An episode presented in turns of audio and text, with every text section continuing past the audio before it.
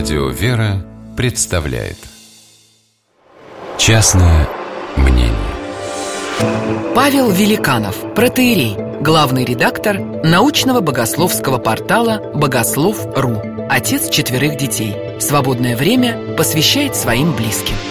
Частное мнение В прошлом году мне довелось посетить Египет. Самое яркое впечатление – это, конечно же, коптские монастыри, колыбель монашества. Имена, которые у каждого на слуху – Антоний Великий, Павел Фивейский, Макарий Египетский.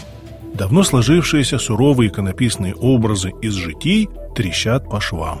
Когда видишь в монастырях молодых, сияющих счастьем, улыбающихся монахов. Нас сопровождают звоном тимпанов, небольших ударных инструментов типа литавр и динамичными песнопениями, которых, понятно, мы не понимаем ни слова. Каждый монастырь – это целый город. Иногда десятки, порой сотни гектаров земли, огороженная от враждебного и завистливого взора иноверцев. Копты не скрывают своей радости от встречи с нами. Они живут Христом, в которого и мы веруем, а Он один. Для них жизнь во Христе не теория, а суровая реальность жизни. В агрессивно настроенной мусульманской среде быть христианином – ежедневное исповедничество. Буквально за месяц до нашего приезда убили очередную монахиню. Просто так. Подошли на улице и застрелили. Ни за что. Точнее, за то, что смеет быть христианкой и носит огромный крест на шее, черный, кожаный, даже не металлический, не позолоченный. Не стесняясь свидетельствовать о своей вере и понимать, какую цену, возможно, придется заплатить. На руках у коптов татуировки креста. Они с удовольствием их демонстрируют. Крестик можно сорвать с шеи, а этот крест только вместе с конечностью. Я нигде не видел таких счастливых монахов, как в этих древнейших монастырях христианского мира. Они и не пытаются скрывать, что им там хорошо. Когда мы рассаживаемся в просторной гостиной для беседы за чашкой чая, монахи буквально облепливают своего старенького игумена. Кто-то ложится в ноги, кто-то присаживается рядом на пол на корточке, один и вообще бесцеремонно сзади облокачивается на игуменское кресло.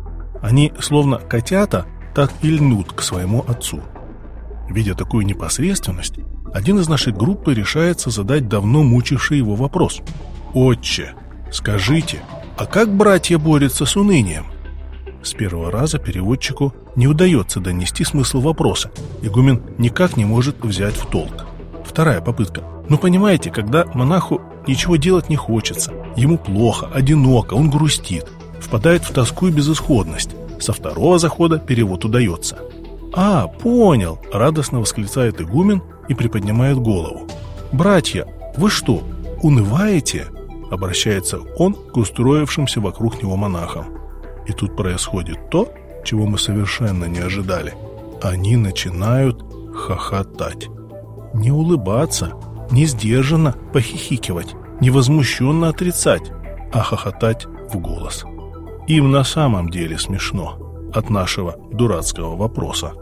Можно ли спрашивать об унынии в семье, где тебя любят? Частное мнение